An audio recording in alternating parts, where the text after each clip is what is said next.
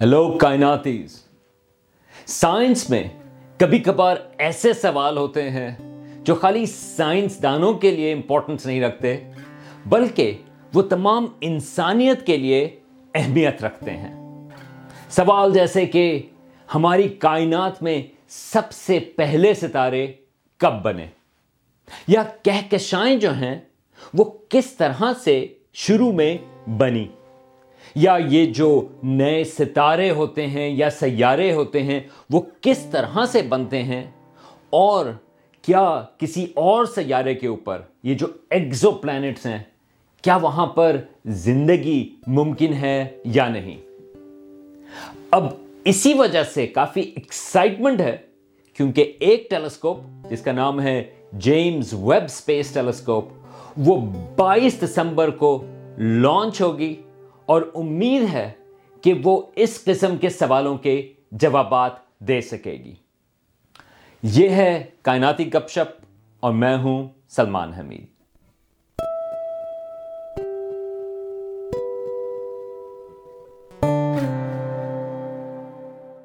Telescope, وہ آج سے تقریباً چار سو سال پہلے ایجاد ہوئی تھی، سولہ سو آٹھ یا سکسٹین او ایٹ میں۔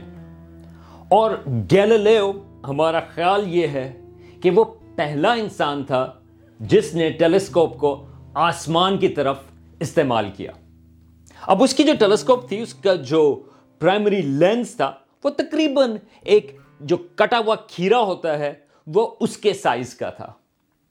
لیکن اتنی چھوٹی ٹیلیسکوپ سے بھی اس نے ایسی چیزیں دیکھی جو آپ کو آنکھوں سے نظر نہیں آتی مثال کے طور پہ جوپٹر کے جو چاند ہیں، جو بڑے چاند ہیں، جن کو عام آج گیلیلیو کی وجہ سے گیلیلین سیٹلائٹس کہتے ہیں۔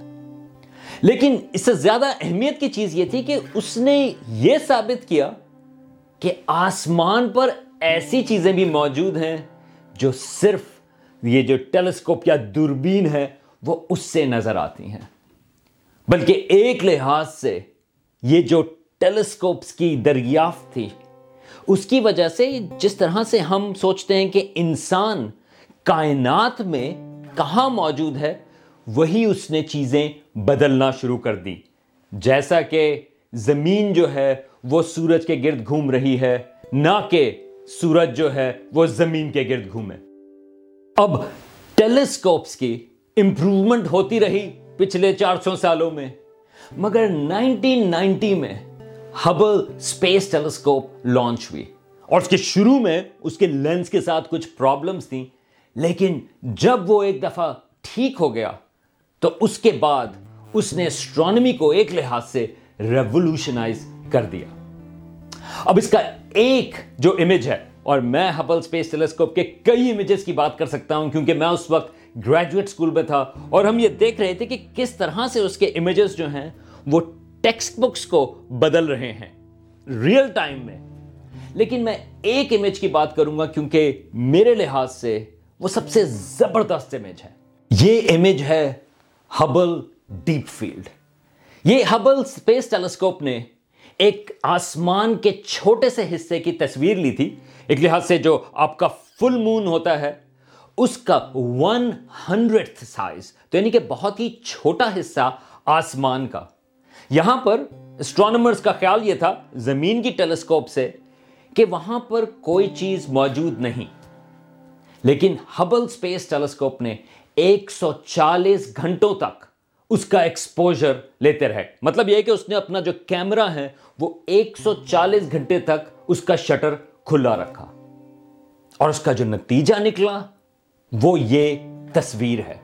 اس تصویر میں آپ کو یہ جو جتنی بھی چیزیں نظر آ رہی ہیں، یہ چھوٹے سے یہ جو سمجز ہیں، یہ تمام کہکشائیں ہیں۔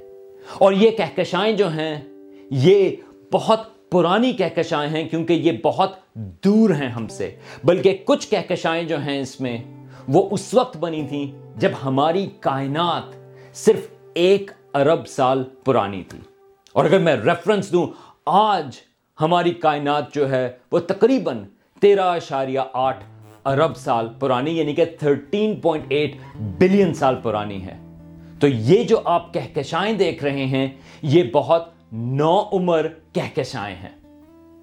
تو اب سوال یہ پیدا ہوتا ہے کہ یہ کہکشائیں کب بننا شروع ہوئی کیونکہ ایک لحاظ سے یہ کافی سرپرائزنگ چیز تھی کہ ہبل ڈیپ فیلڈ میں یہ کہکشائیں خالی ایک ارب سال کے بعد کائنات کے، وہ کافی حد تک فارمڈ ہمیں یا کافی حد تک پوری طرح سے بنی ہوئی نظر آ رہی ہیں۔ تو ہم کس طرح سے پتا کریں کہ کیا یہ پہلی کہکشائیں ہیں یا اس سے بھی ہم پیچھے دیکھ سکیں؟ اور یہاں پر جیمز ویب اسپیس ٹیلیسکوپ آ جاتی ہے۔ بلکہ یہ جو جیمز ویب اسپیس ٹیلیسکوپ ہے، اس کی پلاننگ جب ہبل لانچ بھی نہیں ہوئی تھی اس وقت ہی شروع ہو گئی تھی۔ کیونکہ اس قسم کی چیزوں میں بہت وقت لگتا ہے۔ تو ہبل لانچ ہوئی نائنٹین نائنٹی میں اور نائنٹین ایٹی نائن میں آلریڈی اس کے پلانس تھے کہ کس طرح سے اس کی اگلی جنریشن کی ٹیلیسکوپ بنائی جائے۔ اور نائنٹین نائنٹی سکس پہ اس کے اوپر کام شروع ہو گیا تھا۔ لیکن مین چیز یہ تھی، وہ چاہتے یہ تھے کہ اگر ہم ایک نئی جنریشن کی ٹیلیسکوپ بنا رہے ہیں، تو وہ ہبل سپیس ٹیلیسکوپ سے بہت بہتر ہو۔ تو اگر اس کا ہم تھوڑا سا کمپیرزن کریں، تو اسٹرانومرز جو ہیں، وہ ٹیلیسکوپ کے سائزز کی بات کرتے ہیں، اس کے مرر سائز سے۔ جس طرح میں نے گیلیلیو کی چھوٹی ٹیلیسکوپ کا بھی ذکر کیا تھا کہ وہ کھیرے کے جیسے تھا، اس کا جو لینس ہے۔ ہبل سپیس ٹیلیسکوپ وہ تقریباً 2.4 میٹر یا دو اشاریہ چار میٹر اس کا مرر ہے۔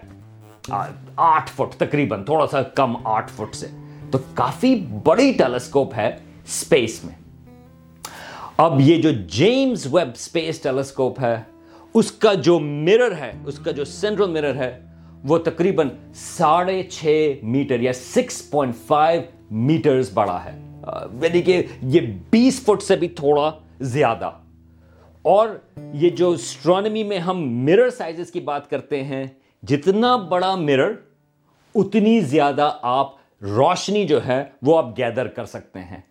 اور آپ سوچ سکتے ہیں کہ اسٹرانمی میں سارا کھیل ہی روشنی کا ہے۔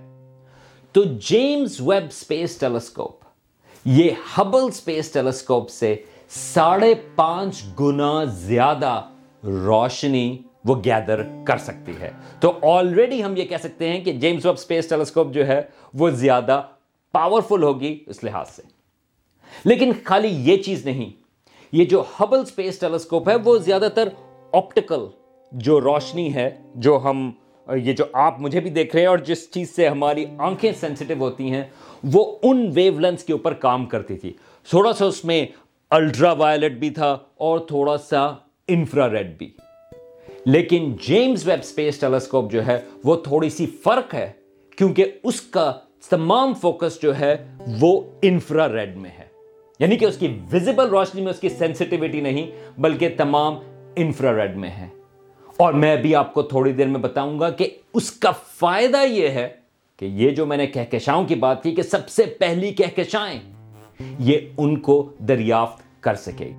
لیکن میں آپ کو تھوڑا سا آئیڈیا دینا چاہتا ہوں کہ یہ کتنا نٹس آئیڈیا ہے کہ یہ جو uh, ٹیلیسکوپ ہے، جب نائنٹی سکس میں اس کے پلانز بنے تو اس وقت تک یہ ٹیکنالوجی موجود نہیں تھی کہ اس کو ہم کس طرح سے پریکٹیکلی بنائیں گے۔ لیکن اتنے عرصے میں وہ ٹیکنالوجی پھر ایجاد کرنی پڑی۔ کیوں؟ اس کا جو پرائمری مرر ہے، جیسے میں نے کہا، وہ تقریباً ساڑھے چھ metre six point five metre بڑا ہے۔ اب اتنا بڑا سارا جو مرر ہے، اس کو آپ وہاں پہ جو راکٹ ہے، اس کے اوپر کس طرح سے رکھیں گے؟ تو بات ہوئی کہ نہیں، اس کو ہم فولڈ کر دیں گے۔ اب فولڈ کرنا جو ہے وہ اتنا آسان نہیں، کیونکہ یہ جو ٹیلیسکوپ کے مررز ہوتے ہیں، خاص طور سے جو سپیس میں ہیں، وہ سب سے سموتھ چیزیں ہوتی ہیں۔ تو اس کے اوپر کریس نہیں آنی چاہیے۔ تو یہ جو جیمز ویب سپیس ٹیلیسکوپ کا مرر ہے، وہ دراصل اٹھارہ ہیگزاگونل کمپوننٹس ہیں اس کے۔ یہ اس کا بنا ہوا ہے اور بریلیم یہ ایک ایلیمنٹ ہے، جس کو یہ مررز جو ہیں وہ بنے ہوئے ہیں۔ اب بریلیم کیوں؟ بریلیم اس لیے کیونکہ وہ ایک تو پہلی بات تو یہ کہ بہت ہلکی ہے لائٹ ہے۔ مطلب یہ کہ آپ بھی بڑے آرام سے یہ جو اس کا ایک کمپوننٹ ہے ہیگزاگون یہ آپ آرام سے اٹھا سکتے ہیں۔ دوسری چیز یہ ہے کہ یہ جو بریلیم ہے، وہ کافی سٹف کافی سخت قسم کا ہے۔ حالانکہ وہ ہلکا ہے، لیکن وہ آرام سے بینڈ نہیں ہوتا۔ اور تیسری چیز یہ ہے کہ وہ بہت جو سپیس میں انتہائی ٹھنڈ ہو، وہ اس میں ڈیفارم نہیں ہوتا مطلب یہ ہے کہ وہ اپنی شیپ رکھ سکتا ہے۔ تو یہ جو ساڑھے چھ میٹر کے ہیگزاگونل مرر ہیں یعنی کہ ٹوٹل کمبائن ان کا جو ایریا ہے، وہ فولڈ ہو کر راکٹ کے اوپر وہ آئیں گے۔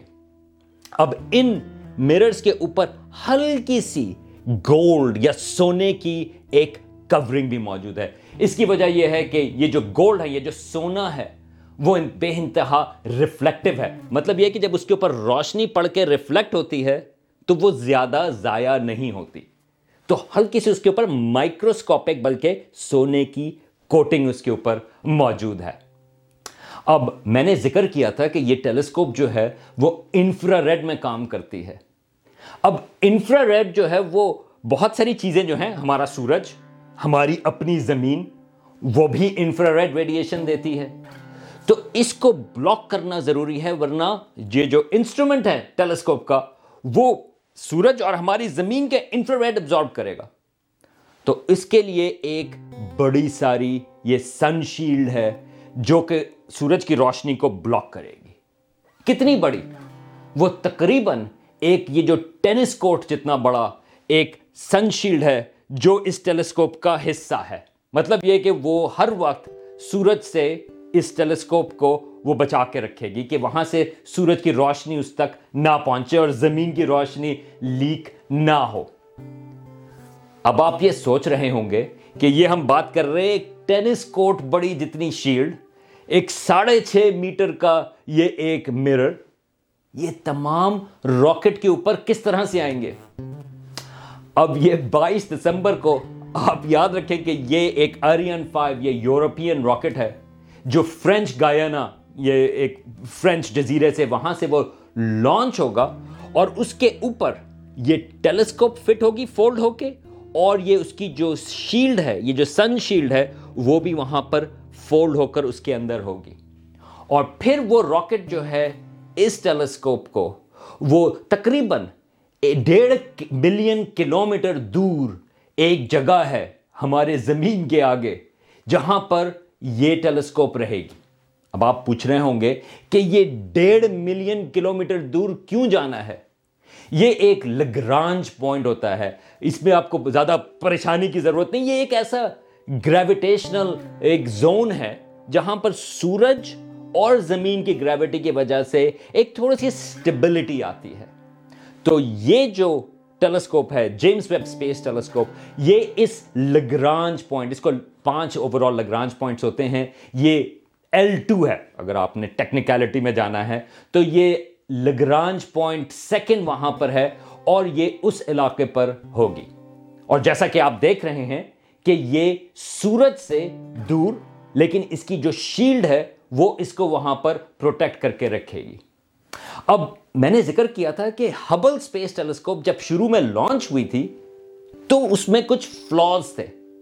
تو ہبل سپیس ٹیلیسکوپ بہت لو ارتھ آربٹ میں زمین کے قریب تھی، کچھ سو میل، کلومیٹر اوپر، کچھ سو میل اوپر۔ تو وہاں پر تو جا کر اسپیس شٹل جو ہے، اس نے اس کی ریپیئر کروائی ایسٹرونٹس پہنچے، انہوں نے اس کو جو ہے ایک لحاظ سے اس کے لینزز جو ہیں، اس کو کانٹیکٹ لینز دے دیے۔ لیکن اگر کوئی چیز خراب ہوئی جیمز ویب سپیس ٹیلیسکوپ میں، تو اس کا ریپیئر کا کوئی آپشن موجود نہیں۔ وہ اتنی دور ہے کہ وہاں پر کوئی ایسٹرونٹس تو وہاں پر نہیں جا سکتے۔ اس کا مطلب یہ ہے کہ ہر چیز جو ہے وہ بالکل ٹھیک طرح سے شروع ہونی چاہیے وہاں پر۔ تو جب یہ وہاں پر پہنچے گی ڈیڑھ ملین کلومیٹر دور، اس کو وہاں پہ تقریباً تیس دن، تقریباً ایک مہینہ لگے گا وہاں تک پہنچنے میں۔ اور پہنچنے کے بعد وہاں سے یہ جو اس کی سن شیلڈ ہے، وہ انفولڈ ہونا شروع ہوگی۔ اور اس کے انفولڈ ہونے کے بعد جو اس کے مررز ہیں، وہ بھی وہاں پر انفولڈ ہوں گے اور اس کے سولر پینلز وغیرہ کھلیں گے۔ ان تمام چیزوں میں یہ جو انجینئرز ہیں، وہ یہ کہتے ہیں کہ کم از کم تین سو ایسے پوائنٹس ہیں جہاں پر اگر کچھ فیلئر ہوا تو یہ جو پورا پروجیکٹ ہے اور اس پروجیکٹ کی جو کاسٹ ہے وہ تقریباً دس ارب ڈالرز یا دس بلین ڈالرز ہے۔ اگر اس میں کہیں پر بھی کچھ فیلئر ہوا تو یہ ٹیلیسکوپ کام نہیں کرے گی۔ اور ایک لحاظ سے یہ وجہ تھی کہ اتنی اس کو ڈیلے ہوئی، یہ ٹیلیسکوپ اوریجنلی دو ہزار سات میں لانچ ہونی تھی، لیکن اب دو ہزار اکیس ہے۔ اب لانچ ہوگی کیونکہ ایک تو یہ ہے کہ بہت ساری ٹیکنالوجی موجود نہیں تھی اور دوسرا، یہ جو انجینئرز ہیں وہ چاہتے تھے کہ یہ پتا کر لے کہ یار یہ ٹیلیسکوپ جو ہے واقعی کام کرے اور کوئی پرابلمز نہ ہوں۔ لیکن کیوں؟ آئیں ذرا بات کریں کہ اتنی سائنس کیا ہے کہ ہم نے اتنی ایفرٹ لگا دی کہ یہ ٹیلیسکوپ جو ہے وہ کام کرے۔ تو جیمز ویب اسپیس ٹیلیسکوپ وہ کس قسم کی سائنس کرے گی؟ اب اس کا جو ایک پرائمری مقصد ہے اس ٹیلیسکوپ کا۔ وہ پہلی کہکشاؤں کو تلاش کرنا ہے۔ ہماری پوری کائنات میں کہ کہکشائیں کب بننا شروع ہوئیں۔ وہ یاد ہے ہبل سپیس ٹیلیسکوپ کا میں نے ذکر کیا تھا کہ وہ کافی پرانی کہکشاؤں کو اس نے تلاش کرنا شروع کر دیا تھا۔ اس میں سے ایک خاص گیلیکسی تھی جس کا نام ہے جی این زی الیون۔ یہ اس کی تصویر ہے۔ یہ جو کہکشاں ہے یہ کافی سرپرائزنگ تھی اسٹرانومرز کے لیے۔ اس کی وجہ یہ ہے کہ جب اسٹرانومرز نے اس کہکشاں کی عمر دیکھی، تو وہ اس وقت بنی تھی جب ہماری کائنات صرف چار سو ملین سال پرانی تھی۔ یہ سرپرائزنگ چیز اس لیے تھی کیونکہ اسٹرانومرز کا خیال یہ تھا کہ گیلیکسی زیادہ ٹائم لیتی ہیں اپنے بننے میں۔ اب جی این زی الیون جو ہے، وہ تو ایک بہت ہی دلچسپ کہکشاں تھی۔ لیکن ہبل سپیس ٹیلیسکوپ اس قسم کی اور کہکشاؤں کو دریافت کرنے کے لیے ڈیزائن نہیں تھی۔ اس کی وجہ یہ ہے کہ ہماری کائنات جو ہے، وہ پھیل رہی ہے۔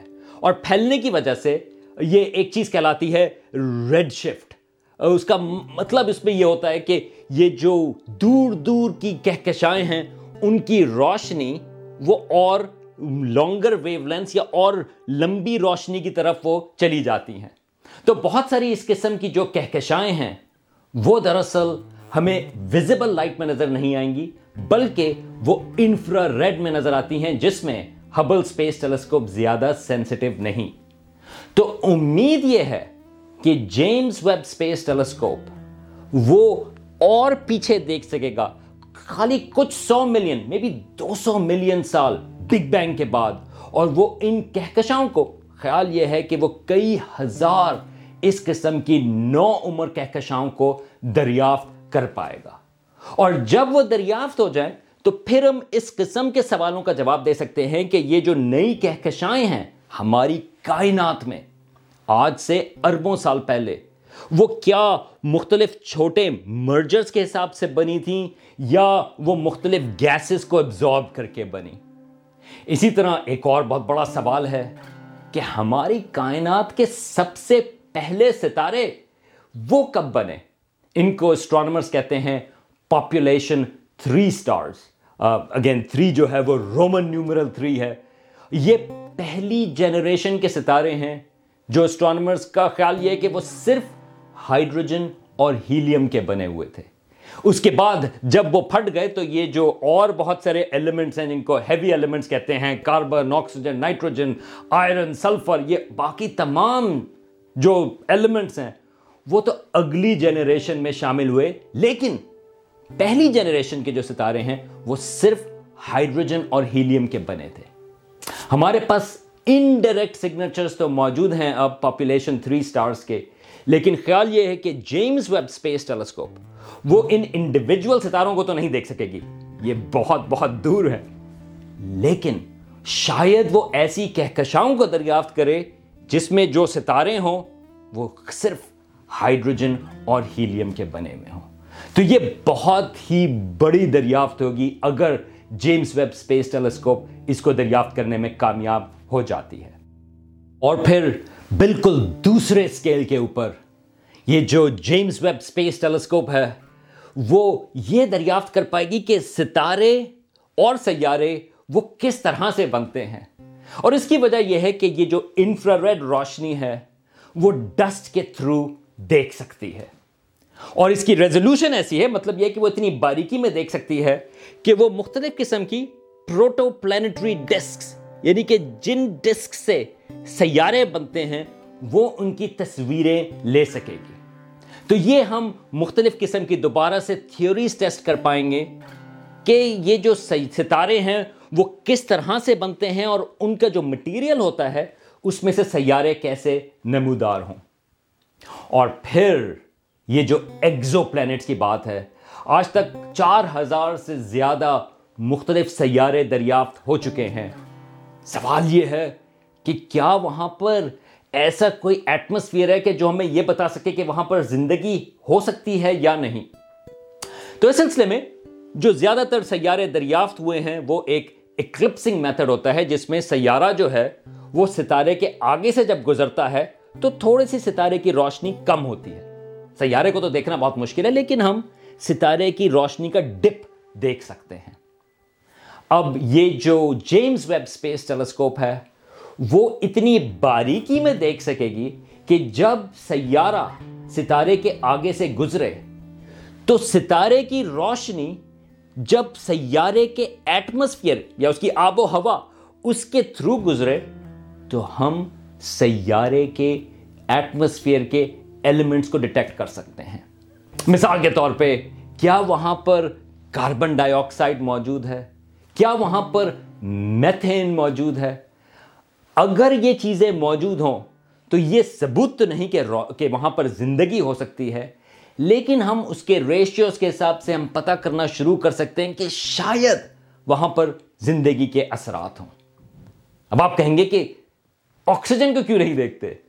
آکسیجن کا مسئلہ یہ دیٹ وڈ بی وہ زبردست چیز ہوگی اگر ہم آکسیجن کو ڈیٹیکٹ کر سکیں، کیونکہ ہماری اپنی زمین کا جو ایٹماسفیئر ہے، اس کی جو آکسیجن ہے ہمارے ایٹماسفیئر کی، وہ زندگی سے آئی۔